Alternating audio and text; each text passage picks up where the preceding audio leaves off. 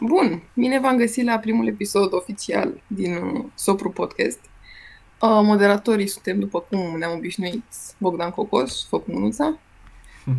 Bine v-am găsit, fac cu mânuța din voce mai degrabă. Și eu, Anca Vlăduții. Uh, și avem un invitat, uh, Andreea Butucescu. Uh, bine te-am regăsit, Andreea. Uh, Bună, mulțumesc, uh, mulțumesc pentru, uh, na, pe, mulțumesc pentru invitație, Anca și, și Bogdan, vă mulțumesc mult. Bun, Andreea este proaspăt doctor în psihologie. Mai nou urmează un program postdoctoral la Universitatea de Vest din Timișoara. Um, Andreea, spune ceva despre tine și, evident, despre lui și Maio. Ok. Uh, da, Păi, da, uh, mulțumesc pentru intro, Anca, în primul rând. Uh, haideți să încep cu ce mai important, adică cu lui și Maio. Uh, ele sunt animăluțele mele de companie, sunt uh, deja vedete, cred, adică au propria pagină de Facebook, au apărut meme cu ele și, na, da, sunt deja cunoscute. Uh, și acum, mă rog, câteva lucruri mai puțin importante despre mine. Uh, nu vreau să mă întind foarte mult, dacă audiența noastră este formată din studenții, probabil uh, mă știu, dar poate mai ascultă și, și alte persoane. Uh, în prezent eu sunt asistent universitar în cadrul Facultății de Psihologie și Științele Educației uh, a Universității din București.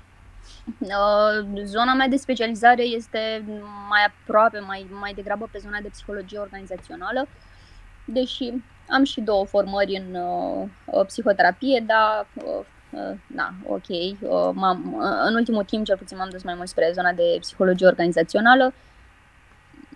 Nu o să vă spun că undeva acolo psihoterapia a rămas așa în sufletul meu și întotdeauna spun că poate la bătrânețe sau nu știu când o să mă liniștesc, când o să mă maturizez, probabil că o să mă întorc la, vreau să zic la prima iubire, dar e impropriu spus prima iubire pentru că um, ambele cumva au concurat în același timp pe, pe poziția asta.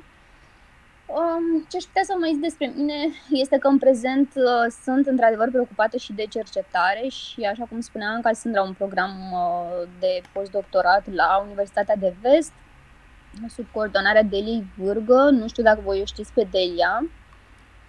Uh, dacă nu o știți, uh, sper să o cunoașteți și sper uh, na, de ce nu să, să o aveți și invitat cât de curând aici. Uh, cred, cred că o cunoașteți, cel puțin voi doi, știu că ați fost și la conferința APIO. Este coordonatorul departamentului de psihologie de la Timișoara. Da, noi am cunoscut-o la APIO. Uh-huh. Uh-huh, am uh-huh. participat la niște workshop-uri ale dânsei. Da. Um, da, vreau să mă le puțin de asta cu psihoterapia. Uh, cred că majoritatea dintre noi, când am ajuns la această facultate, voiam să devenim terapeuți, psihoterapeuți, dar pe da. parcurs da. ne-am mai rafinat gusturile, ca să spun așa. E, da. da. Rafinamentul. Pofta vine mâncând acum, da. N-ai, n-ai de unde să știi când ești mic, în prima dată când intri la 18-19 ani, care sunt preferințele tale.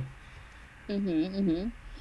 Uh, da, complet de, de acord pentru voi și să știți că sunt foarte mulți uh, studenți care dau la psihologie uh, cumva cu, cu această credință că se vor îndrepta spre psihoterapie și mulți chiar, chiar și fac asta, adică majoritatea spre zona asta. Și dacă vă uitați inclusiv la masterate la admitere, concurența mult mai mare este pe masterele care au acest specific clinic sau na, psihoterapie.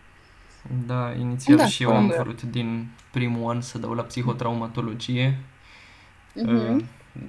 M-a oprit mai degrabă, nu știu, plăcerea cercetării, să zic așa. Adică am văzut că în timp mi s-au dus interesele de cercetare prima dată dinspre clinică înspre organizațională uh-huh. și acum în organizațională n-au rămas chiar așa stabile, adică nu, nu o să cercetez toată viața job satisfaction sau workaholism sau constructe uh-huh. separat, mai degrabă poți să iau o modalitate analitică de cercetare și o să o meta-integrare, chestii de astea de meta-științe și despre care o să uh, vorbim un pic mai încolo. Uh-huh.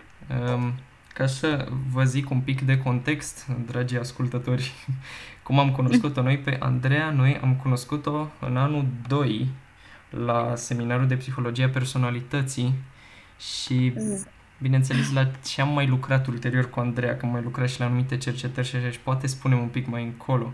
Da, Andreea, că știu că tu ai o formare sau un master și pe partea de personalitate, deci da. zine un pic da. mai mult pe acolo.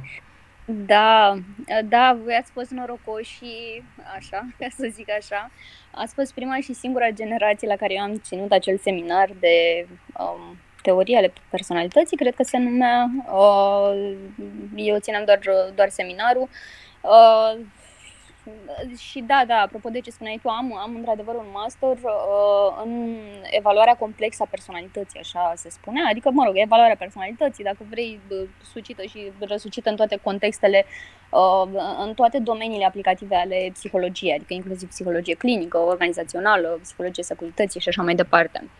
Uh, da. Uh, Acum, referindu-mă la poate la acel seminar de care spunea Bogdan, nu știu, simt nevoia să fac așa niște uh, precizări uh, și apropo de ce spuneți de fapt și voi mai devreme de uh, dorința inițială de a vă îndrepta spre zona de psihoterapie, eu știu că s-a pus foarte mult accent, sau mă rog, puneam foarte mult accent pe, și pe ideea asta de abordarea a personalității și din perspectivă psihanalitică și uh-huh Acum, între noi fiind vorba și uh, pentru că deja sunteți mai mari, uh, aș putea să vă spun că trăiam cumva așa un fel de disonanță cognitivă legată de, de, de acel subiect.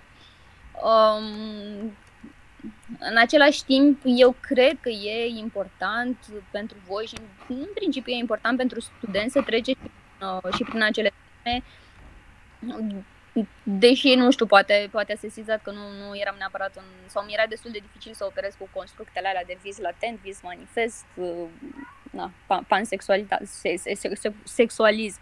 Dar uh, ele în același timp și cred că poate măcar acum aveți conștientizarea faptului că fac parte din istoria psihologiei și cumva nu putem să negăm, nu putem să ne negăm istoria, Uh, și cineva trebuie să-și asume și acest rol, mai ales când îi este atribuit. Da, da. îți dai da. seama că nu e chiar, și nu e chiar nici cea mai nezbuciumată istorie, istoria psihologiei, dacă vrei să o luăm așa la bani mărunți. Mm-hmm, mm-hmm. Da, corect.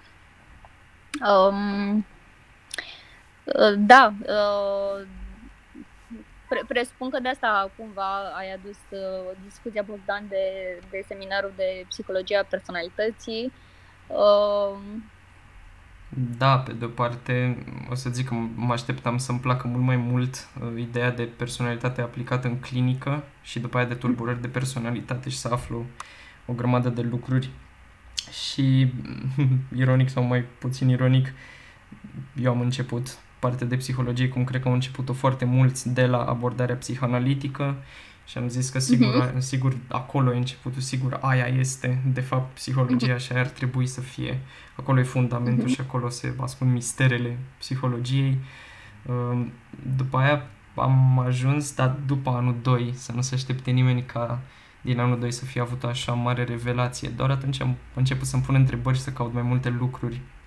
Și normal că punându-ți întrebări și căutând și găsești. Uh, am găsit, uite, de exemplu, că psihologia personalității socială, deci psihologia socială în general, e văzut așa ca o oaie neagră în criza replicării în psihologie.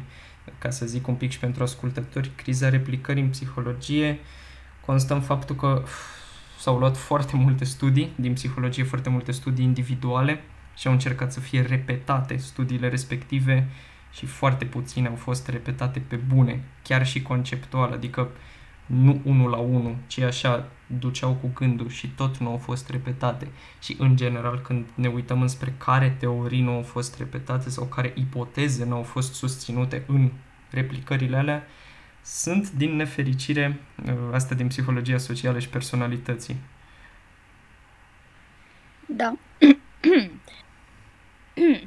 da, e, e foarte corect ce, foarte corect ce spui și e bună observația ta și cred că ai început exact cum trebuie, adică chiar de la, de la ideea de psihanaliză, cel, cel puțin psihanaliza este uh, e puternic contestată în ziua de astăzi uh, și de ce? Și uh, lucrurile sunt foarte clare aici, nu știu dacă merită să discutăm noi foarte mult despre asta, dar aș spune că principala problemă e legată de criteriile metodologice care nu sunt precis definite, E, e mai degrabă o dogmă, dacă vreți. Mulți spun că este, nu știu, ca, ca un fel de religie și nu doar psihanaliza, adică eu aș vrea un pic să ne, să ne uităm așa, uh, sau nu doar abordarea psihanalitică a personalității și uh, dacă m-aș, uh, d- dacă m-aș gândi și la alte forme de astea, de, de, și inclusiv din zona de intervenție de psihoterapie, uh, aș întreba cam câte forme de psihoterapie sunt validate după criterii științifice.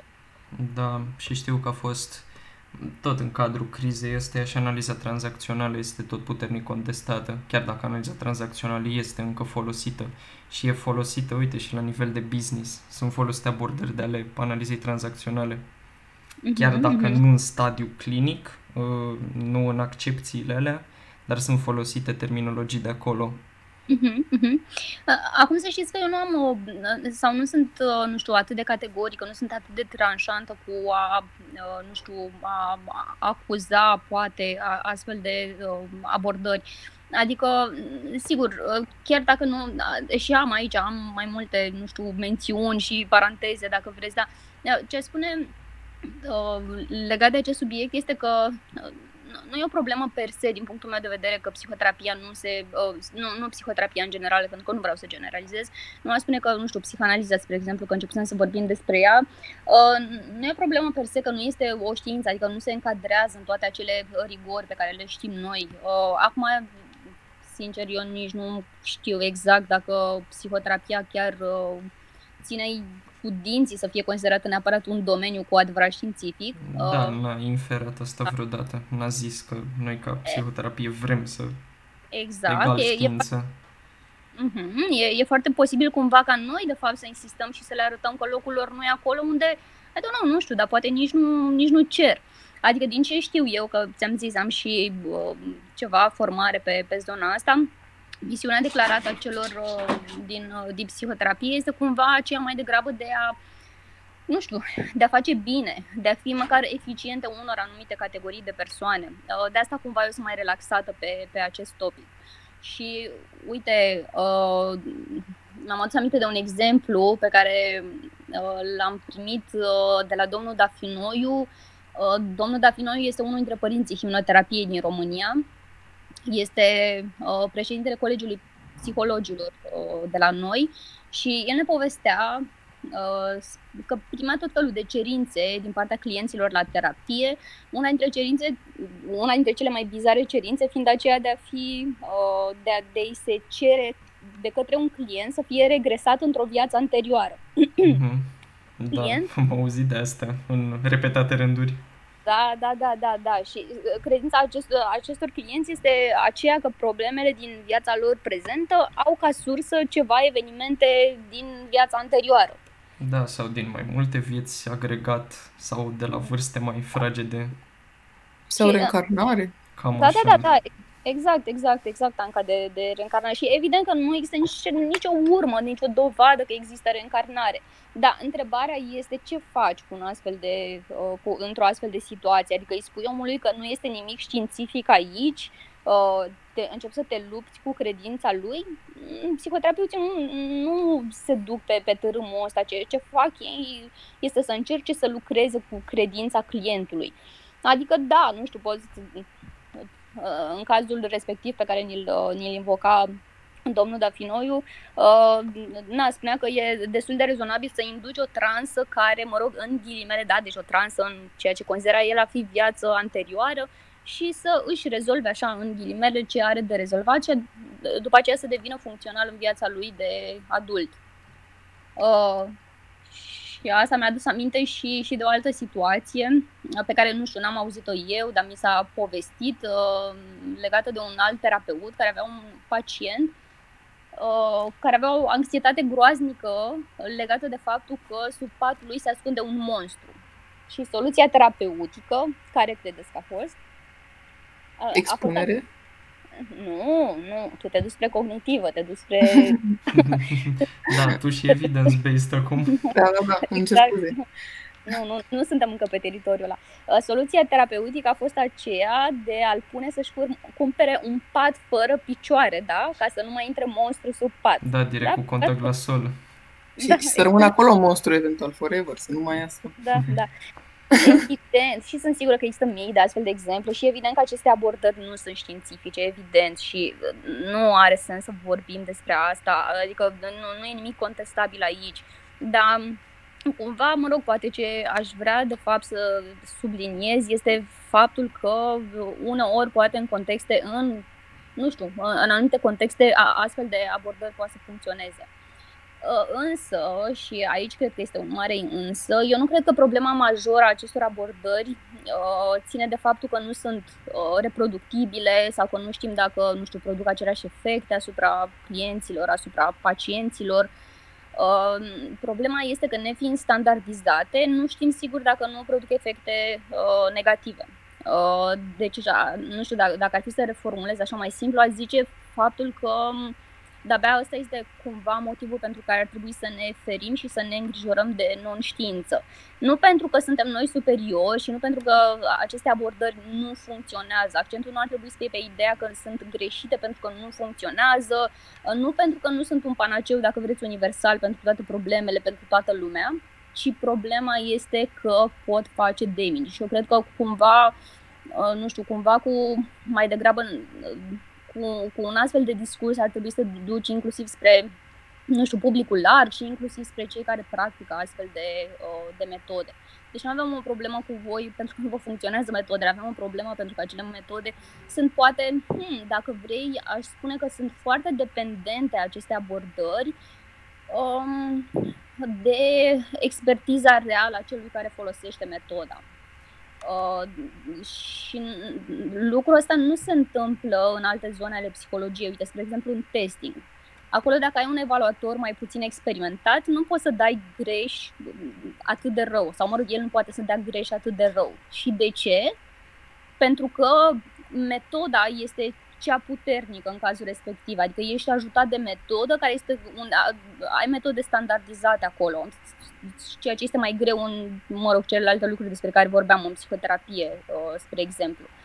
Adică psihoterapia e, dacă vrei, uh, și, din nou am spus iar psihoterapie și generalizez, um, uh, psihanaliza, dacă vreți, și, mă rog, alte forme de acest fel, sunt foarte dependente de expertiza celui care folosește metoda și, da, lucrul ăsta este mai, mai puțin controlabil tu ca terapeut efectiv poți să faci damage, nu știu dacă într-o constelație familiară, spre exemplu, adică poți să induci clientului traume mai mari decât uh, cele pe care le avea atunci când, uh, când a venit la când a venit la tine.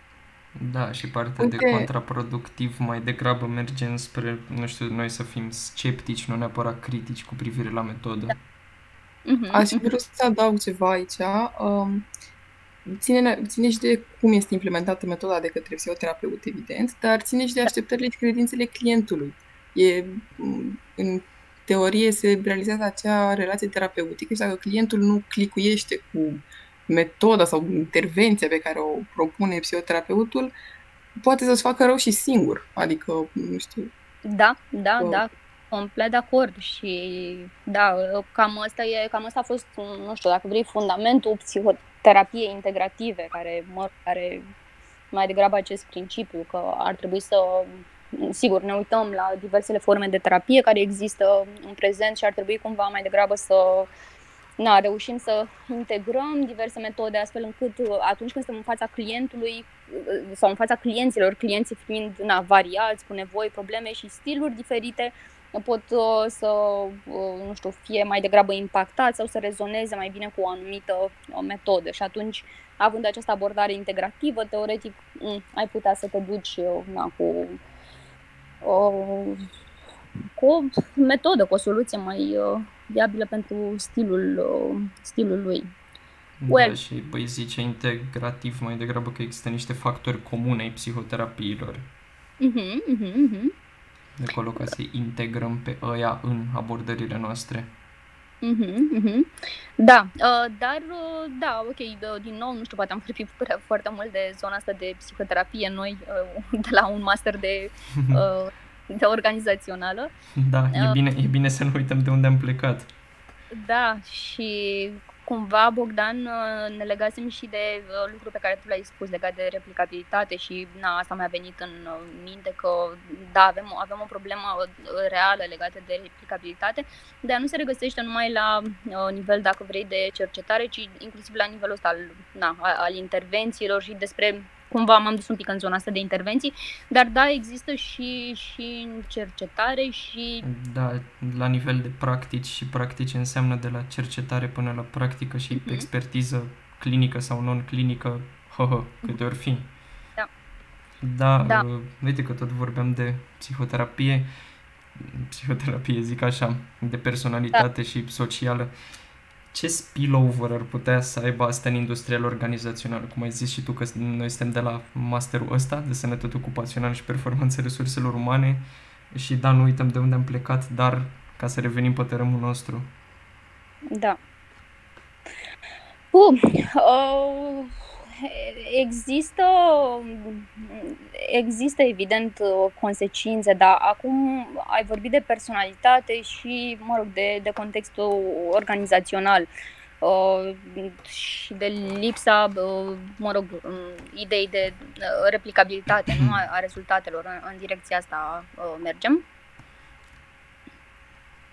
Uh, era, era o întrebare dacă în direcția ah, asta da. Da, da, da, da, mergem în direcția asta pentru că și industrial organizațională da. ca orice alt domeniu, ca orice altă arie da. din psihologie a fost și ea acuzată. Deci n-a, n-a scăpat da. neșubrezită da. puțin. Da, a, a, a, fost, a fost acuzată și uh, Acum m-am dus cu gândul spre Ising, știți că a fost uh, acum, cred că chiar anul trecut, dacă nu mă înșel, a fost un scandal uh, destul de mare. Cred că toată lumea auzi de Ising, adică nu pot, prea poți să asociezi ideea de, sau constructul de personalitate fără să te gândești cumva poate și la munca lui. Uh, și la munca lui. Și anul trecut a fost un scandal uh, care a explodat în presa științifică, dacă pot să zic așa, nu știu dacă există noțiunea asta de presă științifică. Operaționalizăm, mă, da. da a circulat printre noi, printre cei care sunt interesați de, um, de știință. Uh, mă rog, acel scandal legat de faptul că multe dintre lucrările lui mă rog, au, au fost sau urmează să fie uh, retrase.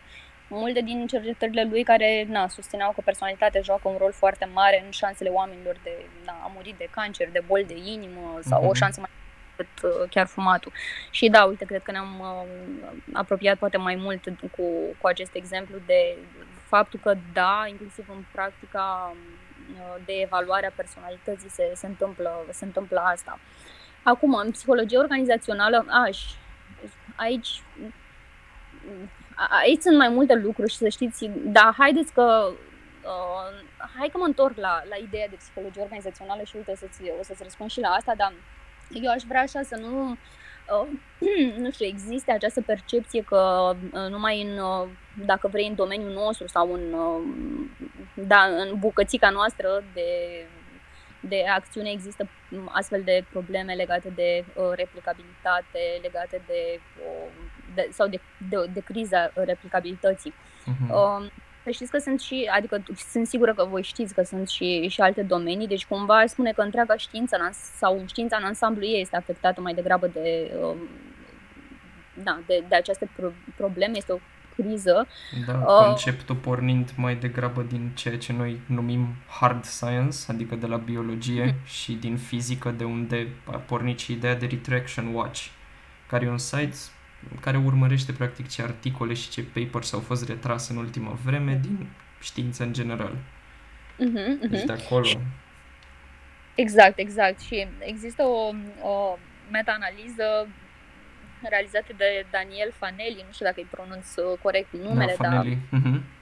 Uh-huh, ok, ok, bun, deci știi despre ce vorbesc. Da. Care concluzionează că, da, apar foarte multe uh, sau de ce apare, uh, că probabil că de aici trebuie să pornim de la cri- cauzele replicabilității, uh, crizei de replicabilitate. Sunt mai multe motive și unul dintre ele uh, se referă la frauda efectivă, la frauda cu intenție, da, pe care o fac cercetătorii.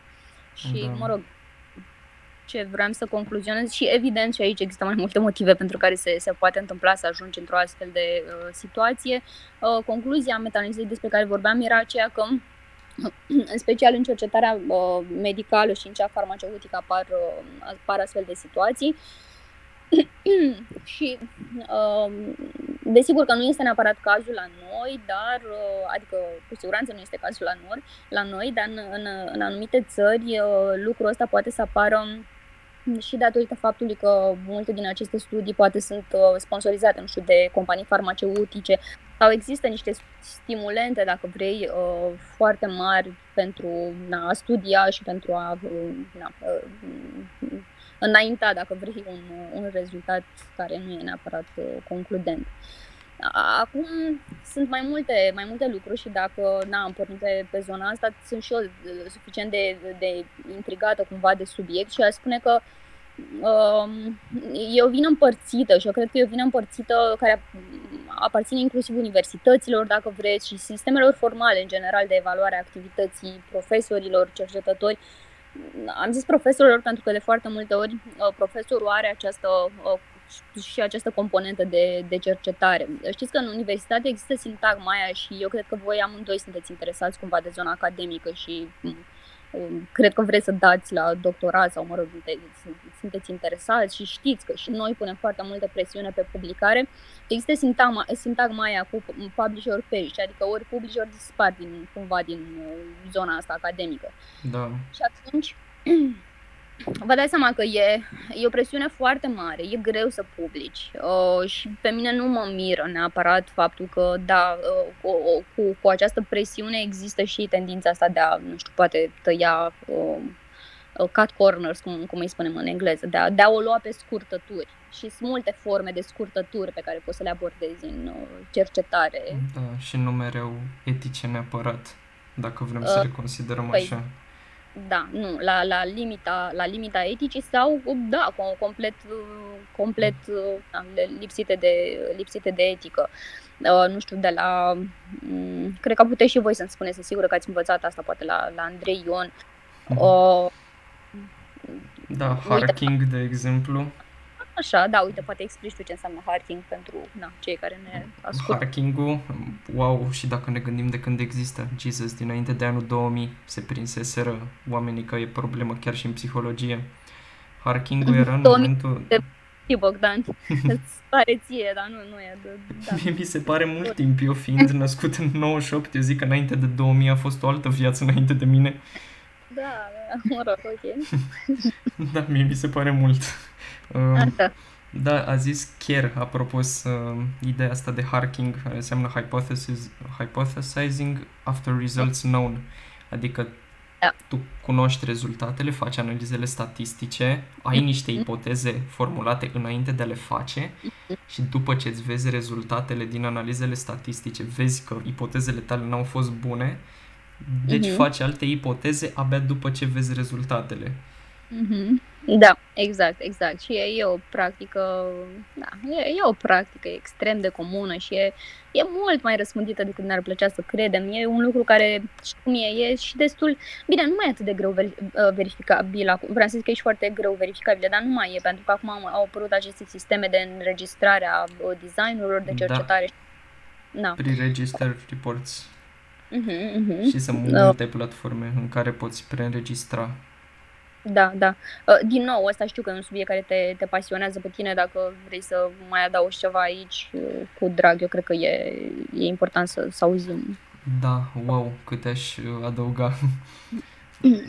da, în 2015 a fost făcut studiul ăla imens de sute de replicări. În parcă 100 de experimente din psihologie au fost replicate așa, top 100, așa sună ca în revista Click. Da. Da. Uh, în 2015 și normal că s-au adunat extrem de mulți oameni care promovau open science și s-au uitat la cât de replicabile sunt datele și nu numai, adică și cât de ușor știm de unde au provenit acele date, că în general, bun, poate ai date replicabile, dar de unde le ai, uh, ce disclosure ai pe date și tot așa. Mă rog, asta e o discuție extrem de lungă. După aia s-au legat și de procesul de peer review, adică, uite, au fost chiar și publicate astfel de lucruri, cu toate că nu era doar verificabil, ci era extrem de obvious mhm. faptul că erau cam dregiuite lucrurile alea. Um, da. Da, dacă vrem să începem de undeva cu lucrurile astea, n-am ști neapărat de unde să începem. În 2005, maxim, că a zis Ioannidis că why most published research findings are false. Și el a zis lucrul ăsta în biologia moleculară și aparent i-a apucat, să zic așa, pe toți cercetătorii să se uite în fiecare în aria lui și au văzut că e foarte aplicabil ce zicea Ioannidis în 2005 în articolul ăla. Da. Acum, uh, să știți că astfel de, adică, na, uh, probabil că știți, eu, eu am citit recent uh, ceva care mi s-a părut cumva amuzant la momentul ăsta, dar cu siguranță nu e neapărat amuzant. Uh, în uh, istoria paleontologiei, uh, nu știu dacă ați auzit de, uh, mă rog, acel scandal uh, numit război oaselor între Cope versus Marsh. Uh, au fost părinți... Nu neapărat după nume. Uh... Da. Ei, mă rog, au fost printre părinții descoperirilor de specii de dinozauri, dacă vreți, și uh-huh. na, de, de asta aduc exemplul ăsta că e, mi se pare și puțin amuzant.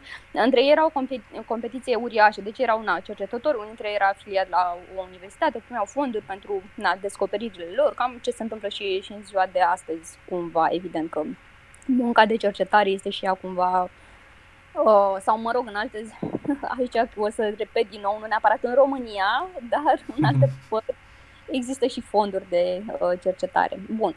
Uh, și ei erau într-o competiție, uh, au fost prieteni inițial, după aceea, mă rog, s-a din prieteni este s-a dezvoltat o competiție uriașă între ei și uh, cumva ca să câștige mai mult prestigiu au început să inventeze efectiv uh, specii și uh, făceau tot felul de uh, tâmpenii din punctul meu de vedere. Se duceau, spre exemplu, în expediții, se duceau separat, da?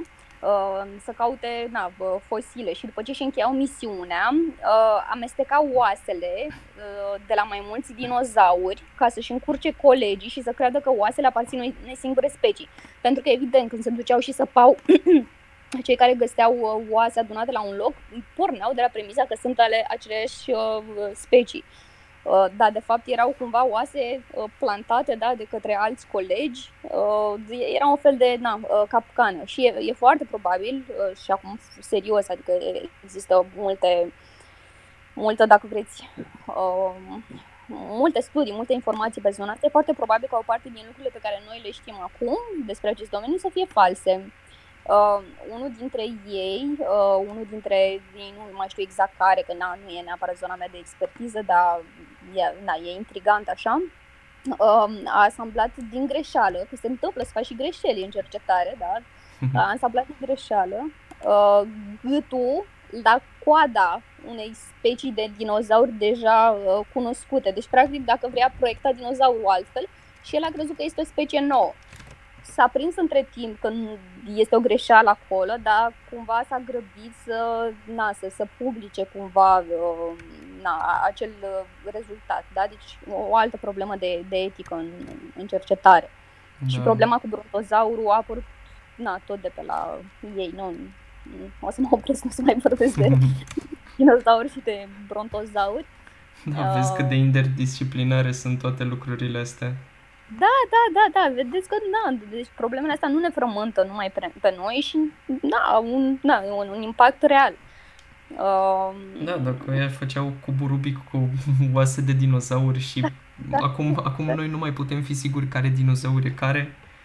Da, uh, ne uh, gândim că practicile astea există peste tot și n mai cu seamă în industria organizațională aici cred că ai da. putea să ne ajuți tu, că momentan o să zic că suntem da. destul de mici ca să cunoaștem noi astea.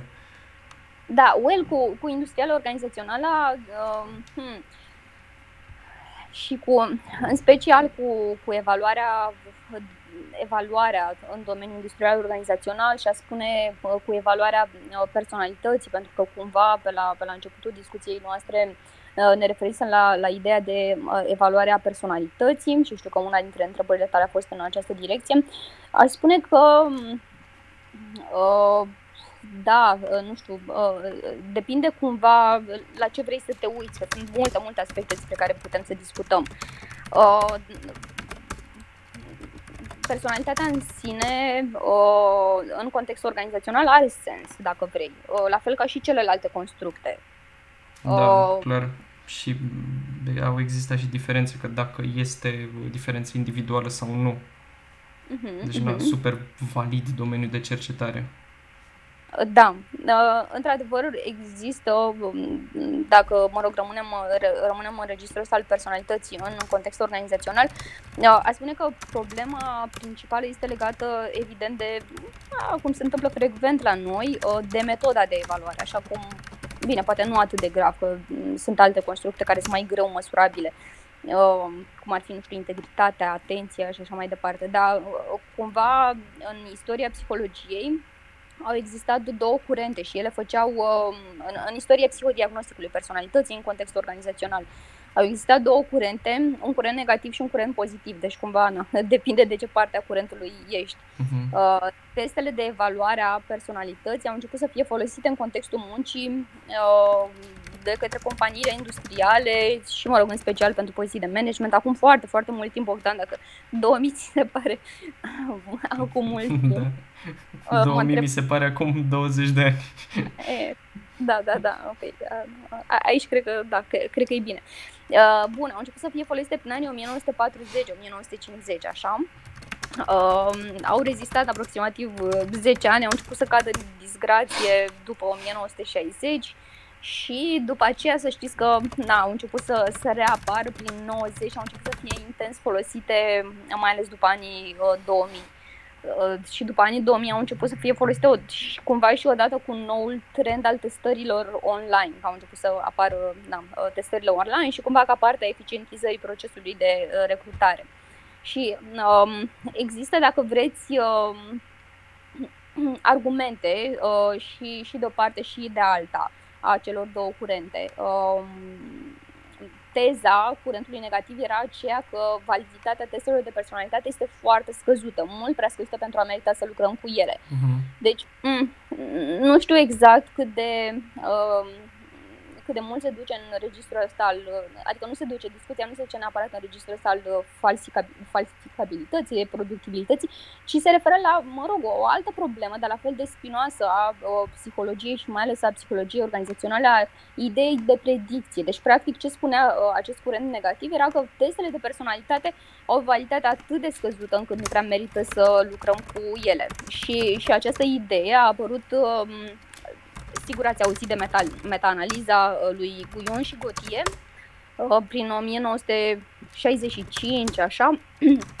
Ei au rezumat practic 12 um, ani de cercetări care fuseseră publicate până în acel moment în cele mai influente reviste de profil, deci în Journal of Applied Psychology, despre care probabil că ați, ați auzit, că e un jurnal puternic și, și ziua de azi este na, considerat la fel de puternic. Deci uh, au rezumat practic 12 ani de cercetări uh, publicate în, în jurnale uh, de profil pe tema testelor de personalitate și cumva concluzia lor a fost poate puțin amuzantă, spuneau ceva de, de acest fel, că cel mai bun lucru pe care poți să-l spui despre testele de personalitate este că în anumite situații, pentru anumite scopuri, anumite uh, măsurători ale personalității pot oferi uh, predicții. Da. Deci în anumite situații, ați prins ideea, erau foarte, foarte multe uh, anumite acolo. Da. Uh, Prea divers. Da.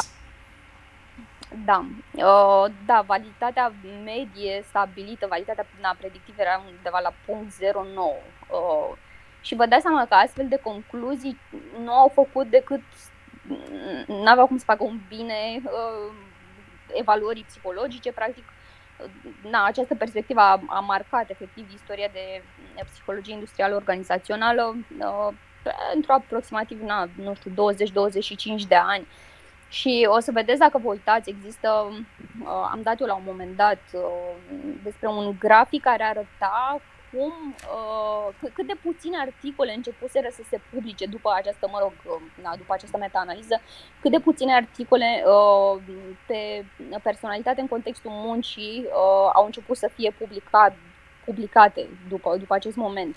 Adică cercetătorii, evident că nu au mai fost atât, atât de atrași de acest domeniu, tema a devenit atât de indezirabilă, uh, inclusiv pentru um, jurnale, da? deci nu mai erau interesate să publice așa ceva și na, evident că și în practică, adică efectele s-au resimțit și în practică, au început să apară mult mai multe uh, studii și, dacă vreți, nu știu, intervenții arondate mai degrabă idei de validitate contextuală, adică, nu știu, ne uităm în... nu mai punem atât de mult accent pe personalitatea omului în contextul muncii și ne uităm la, la factori contextuali. Ceea ce evident că nu a fost rău, pentru că, da, noi știm în ziua de azi cât de important sunt factorii contextuali. However, curentul negativ, din punctul meu de vedere, s-a dus na, într-o extremă prea, prea mare. Uh, meta-analiza lui Guion și Gotie, de asemenea, a fost uh, na, la, la rândul ei criticată. Um, da, curentul... nicio meta-analiză nu mai scapă fără critică acum. Da, da. Uh, încă mai există na, voci ale curentului negativ, uh, voci mai noi, uh, care mă rog, e un articol, spre exemplu, care a apărut prin 2007, uh, care spune Are we getting fooled again? Și, mă rog, și așa mai departe, mai e un titlu mai lung, dar, uh, mă rog, contextul acestui articol vine ca o replică la curentul pozitiv, dacă vreți. Curentul pozitiv a apărut prin anii uh, 90 și el a apărut uh, tot cumva ca uh, sau mă rog, a reapărut uh, tot ca urmare a unor studii meta-analitice uh, prin, uh, prin anii uh, 90, cum spuneam, și ei spun în felul următor, că înainte, când se făceau, mă rog, studii meta-analitice, tehnologia statistică nu era atât de avansată și în prezent noi avem, uh, dacă vreți, proceduri meta-analitice uh, cantitative care permit anumite corecții de validitate. Uh, deci ei spuneau ei că, mă rog, corelațiile observate da, din studiile de validitate sunt influențate de fapt de niște artefacte statistice și că ăsta este motivul pentru care studiile ar trebui să se bazeze pe corelații, mă rog, corectate sau operaționale. Și, uh, mă rog, conform uh, rezultatelor, uh, rezultatelor rezultatelor lor sau cele mai recente, dacă vreți, meta-analize, de fapt demonstrează validități, dacă vreți, convingătoare, așa, pentru chestionarele de, de personalitate. Na, putem vorbi de corelații de la mici la, la, la medii. Uh, deci, uh, na, uh, asta simțeam așa mai degrabă să, să punctez dacă vorbim de evaluare în context organizațional și, na, mai ales de evaluare personalității. Uh, nu, cred că ar trebui să uităm faptul că nu de, de puțin timp se utilizează softuri statistice pe net, să zic. Mult timp s-a, s-a folosit foaia și creionul, adică existau niște linii foarte mari, rigle. Totul da. era făcut pe foaie, calculat pe foaie. Evident că se strecura eroarea umană, evident că nu era așa performant totul. Adică... Da. A existat o vreme când oamenii știau să facă statistică, când oamenii știau să facă statistică, nu doar să butoneze niște uh, da, niște, da, să butoneze niște butoane, da? Da, interfețe uh, grafice, cum sunt acum. Da, da, da.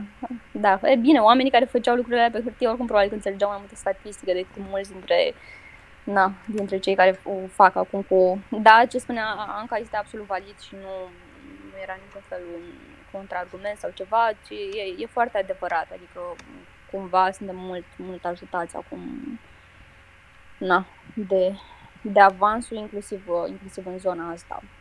Da, Însă... măcar, măcar e o parte bună, de exemplu, că nu mai rely only on, on interfața grafică. Acum au apărut și metode că, uite, interfața grafică care îți generează și codul din spate, de exemplu.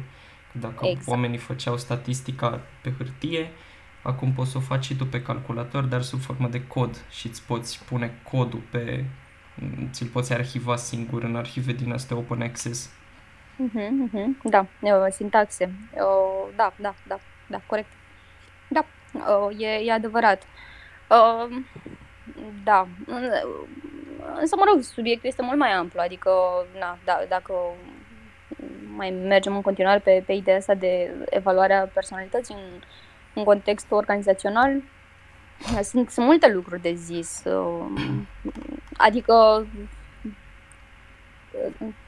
cumva, ca să răspund poate la prima întrebare, uh, dacă, sau mă rog, o, o întrebare pe care poate mi-am, mi-am formulat-o eu mai explicit și, și anume legate de uh, testele de personalitate în context uh, organizațional, eu aș spune că da, noi putem să folosim testele uh, în continuare, putem să, putem să credem în, și în constructul de personalitate în contextul muncii, dar sunt alte lucruri, na, sau apar și alte dileme, în ce cadru teoretic ar trebui să te situezi atunci când îți alegi un test și multe, multe, multe lucruri. Um, și cum folosești acest construct și ce înțelegi prin el. Uh, pentru că dacă tu te duci uh, sau tu ca și, nu știu, uh, specialist, ca și psiholog, ca și consultant, dacă tu uh, o să faci niște inferențe, o să aplici niște chestionare de personalitate, o să faci niște inferențe de tipul uh, persoana X poate să facă lucru X pentru că, nu știu, are un scor ridicat la conștiinciozitate și asta înseamnă că este foarte organizat,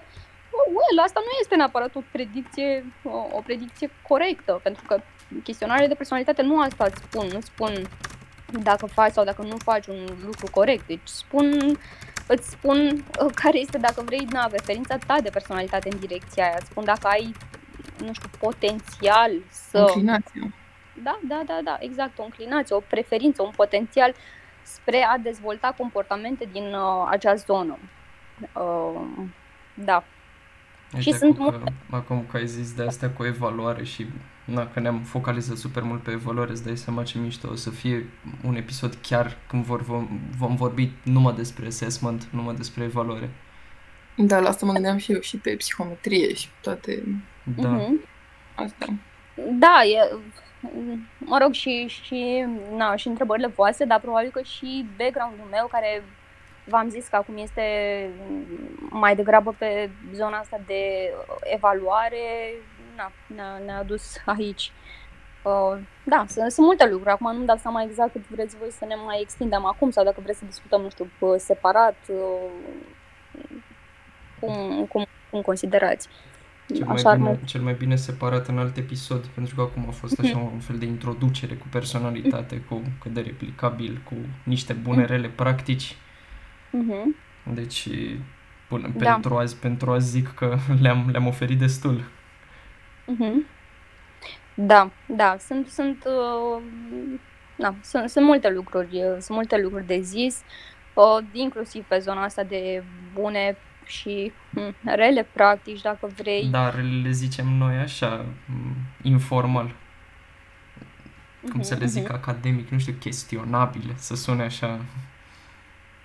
Da. Invalide. Da, da. Nu, da. Glumesc. Da. Mm. Să știți că multe dintre ele, sau eu cred că de, de puține ori um, există o, nu știu, o, o intenție atunci când, nu știu, apar inclusiv aceste practici rele, dacă vreți. Eu nu cred că, nu cred, adică cred că de multe ori nu e vorba de rea intenție, ci cred că e vorba de uh, lipsă de, nu știu, cunoștință, dacă vreți. Uh, poate mulți uh, dintre um, practicieni, na, să spun așa, poate, poate da, inclusiv eu, adică țin minte ce, ce făceam la psihologie, învățam uh, la, la psihologie în cadrul facultății pe care am terminat-o. Sunt mândră că am terminat, eu am terminat facultatea de psihologie la Universitatea uh, Ovidius în Constanța. Eu sunt mândră în felul meu de facultatea pe care am terminat-o, dar eu nu pot să nu fac, uh, mai ales acum, pentru că predau la facultatea din București, nu pot să nu fac această distinție și să nu observ că foarte multă, eu am învățat foarte multă istoria psihologiei, ceea ce evident că m-a ajutat, dar uh, na, uh, și da, și mă rog, a, a fost o ancorare mai mică, dacă vreți, în, uh, în modernism, în, în psihologia modernă.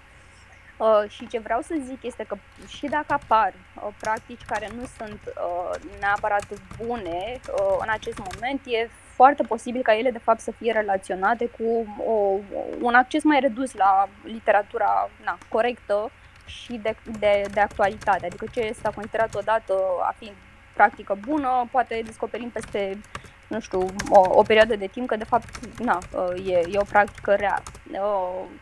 Uh, ok, că, cred că, cred că s-a, ați, ați prins ideea. Da, clar. Uh-huh. Păi, ce să, ce să zicem, uh, mulțumim pentru toate detaliile, adică chiar, chiar dacă ai vrea să scriem o carte, dacă să zicem așa, uh, da. detaliile astea de acum sunt extrem de utile, adică ai avea un punct foarte, foarte bun din care ai putea să începi. Deci okay. rămânem datori cu mai multe episoade, să zicem așa. Da, uh, înțeleg că ne, ne apropiem de încheiere. Da, acum da, cu, cu pași repezi, pe, cu de încheierea pe care o va face Anca în stilul fastuos. Bine, da, da, da. dacă o să mă aș vrea să zic ceva înainte să, să sigur, închei, sigur. Te rugăm. Uh, să încheiem asta. Păi, uh, uh, mă gândeam că o să, să, că o să încep cu lucrul ăsta, dar na, uite, parcă na, nu, nu a fost neapărat uh, uh, momentul, dar acum sigur este și nu aș vrea să vă las înainte să uh, vă mulțumesc așa efectiv pentru, pentru ceea ce faceți voi și să vă felicit pentru această inițiativă, care inițiativa podcastului, la, la asta mă refer. Mi se pare o inițiativă foarte, foarte faină pe care ați avut-o. Eu n-am mai auzit până în prezent de un podcast studențesc care să trateze subiecte atât de serioase din psihologie și uh, tind să cred cumva, nu doar tind, cred cu tărie că dincolo de ceea ce facem noi ca și profesori, da, în context academic, cred că voi, ca și studenți, tocmai pentru că aveți, dacă vrei, un limbaj comun, uh, aveți un limbaj comun cu colegii uh, voștri, că sunteți poate de aceeași vârstă, că aveți interese similare, că aveți, nu știu, provocări din același, regi- din, din, da, din același registru, Cred că prin acest podcast uh, o să reușiți să contribuiți, cum spuneam, pe lângă noi, din contextul formal, cred că și voi o să reușiți să contribuiți real la, nu știu, împărtășirea bunelor practici, a cunoștințelor din uh, domeniu și cred că, da, e posibil să stârniți multă, uh, multă curiozitate și, na, vă, vă doresc asta.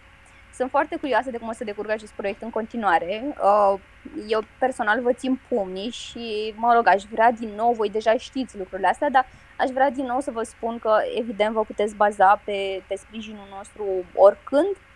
Și dacă am spus pe sprijinul nostru, nu mă refer, uh, evident, doar la mine, ci, na, mă raportez și la alți profesori cu care am discutat despre, despre inițiativa voastră și aici aș vrea să, nu știu, M-aș gândi poate la Andrei Ion în mod special, care este coordonatorul masterului de sănătate ocupațională um, și performanță resurse umane, adică masterul pe care îl urmați voi în prezent.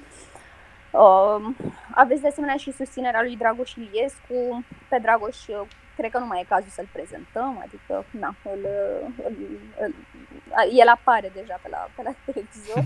da. Uh, deci, da, nu știu, Bogdan Anca, nu știu, felicitări încă da, o dată. Vă mulțumim, mulțumim tuturor. Și, na, de, eu chiar sunt mândră să știi de faptul că, să știți, adică, de faptul că sunteți studenții mei, uh, sau, mă rog, să zic că sunteți și ai mei, că nu sunteți doar ai mei. Și, da, nu cred că, nici nu am contexte neapărat să vorbesc despre asta, dar nu cred că se poate explica vreodată cam ce fericire așa există într-un profesor atunci când își vede studenții sau absolvenții uh, implicați, activi și care cumva încep să aibă succes. Și, na, nu știu, am, am, am multe exemple, cel puțin în ultima perioadă, inclusiv din, din generația voastră. Uite, poate, um, poate aș vrea să mai menționez așa câțiva colegi de la acest master care eu simt, uh, nu simt, văd că așa simt, simt la mulți, da, văd efectiv că fac lucruri, produc uh, și na, sunt, sunt mândră de ei. Uite, mă gândesc, spre exemplu, la Andrada Busuioc, da, care este o colega voastră. I-am fost coordonatoare la uh, lucrarea de licență și a reușit să-și publice sub formă de articol lucrarea într-un jurnal de psihologie, Psihologia Resurselor Umane, știți că e jurnalul Asociației uh, de Psihologie Industrială Organizaționale. Deci da, asta e o realizare pentru o studentă care de-abia a terminat. Uh, acum am mai venit în minte Valentin Ghiță, care a, a redactat chiar săptămâna trecută un articol de uh, cumva de popularizare, mi se pare cumva cam cu aceeași misiune pe care o aveți și voi acum, uh, da, un articol de popularizare a științei, e un articol care, uh, asta a fost un spoiler de fapt, pentru că n-a apărut încă, o să apară în, uh, în revista uh, HR uh, Manager. Uh, și sunt mulți, uh, uite, Bogdan, uh, m-aș referi acum poate din nou la tine, știu că ai un proiect foarte fain de Open Science, despre care sper să vorbești foarte curând și inclusiv în acest podcast. Da, să-l fac Work in Progress 2. Uh, work in Progress 1 l-am prezentat în cadrul conferinței APIO Și uh-huh. da, să știi, continui cu el acum. Um, sunt foarte multe recomandări din literatură de specialitate acolo și trebuie filtrate cu foarte mare atenție pentru uh-huh. că nu toate sunt neapărat aplicabile în România în prezent. Și există chiar și un proiect de Open Access, uh, el se numește de Open Science ah. in Romania, dar e doar axat pe Open uh, Access, cu care s-ar uh-huh. putea să luăm contact și să colaborăm în asta, deci stay tuned.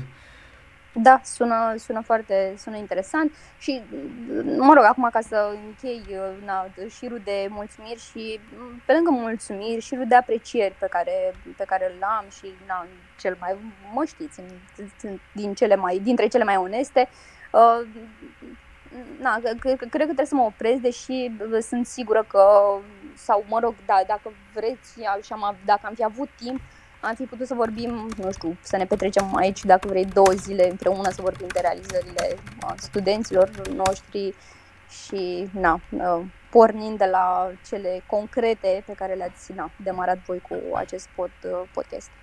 Deci, da, nu știu, mulțumesc așa în final. Uh, și da, pot, pot să spun că sunt așa cumva măgulită că am fost primul vostru invitat oficial.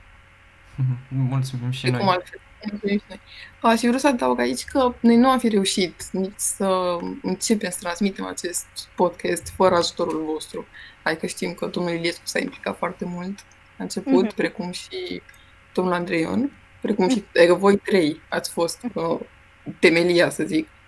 Și noi vă mulțumim foarte mult pentru acest lucru. Da, um, da. Noi, noi v-am sprijinit, adică știi cum e, da, de ce nu? Și, și facem asta, facem asta și suntem destul de atenți și nu doar noi, să știți, adică mai sunt profesori în cadrul, uite, uh, Ioana Podină, spre exemplu, uh, de asemenea lucrează, colaborează foarte frumos cu, cu studenții, adică și mai mult și mai mult și îmi pare rău chiar că am dat nume, pentru că acum sigur am omis pe cineva, Uh, sunt mulți, uh, sunt profesori în cadrul facultății noastre și în cadrul altor facultăți, acum gândesc la Universitatea de Vest, uh, profesori care, da, sunt, sunt interesați uh, să, să colaboreze inclusiv cu studenți și, na, știi cum e, nu e suficient asta, că e suficient să ai și uh, studenți motivați și care na, să-și dorească să facă asta, pentru că eu sunt conștientă că există niște costuri asociate în toată povestea asta, adică na, e timpul vostru, Uh, la mijloc, uh, na, expunerea voastră, care știți cum e, expunerea întotdeauna e cu două tăișuri, adică, mm. da, sunt, uh, suntem conștienți de, de asta. Da, pot fi niște riscuri, cum ar cum putea spune, dar nu, uh-huh. nu mi se pare că ne pot afecta sau Da, ok, un efort, măcar e un efort pe care na, îl vedem și îl, și îl apreciem. Și am așa niște surse, am, am aflat pe surse că ideea acestui podcast a trezit mult, uh, mult interes și o să vedeți, o să mai apară câteva în curând. Uh, da, în, uh, da, na, voi ați fost... Uh, a fost primii. Da, exact. Ok. Păi bine, mulțumim foarte mult, Andreea. Cu drag. Că ai fost de acord să ne acorzi puțin timpul tău ca să dezbatem o mică parte a psihologiei. Da. Uh, mulțumim, Bogdan, foarte mult pentru moderarea strong. Um, Mulțumim și ție pentru moderare la fel de strong, să știi. Da, normal, nu puteam suntem, să mulțumesc da. eu singur. Da, puteai, puteai. ok. Uh, păi cam asta a fost. Uh-huh. Am încheiat și primul episod. Ne revedem uh, cu episodul 2, la fel, nu știu când va apărea, dar stay tuned. Dar va apărea, da. Dar va apărea, asta, asta e important, va apărea. Mulțumim okay, pentru atenție, guys. Zi frumoasă toate cele, vă pupăm! Pa, pa!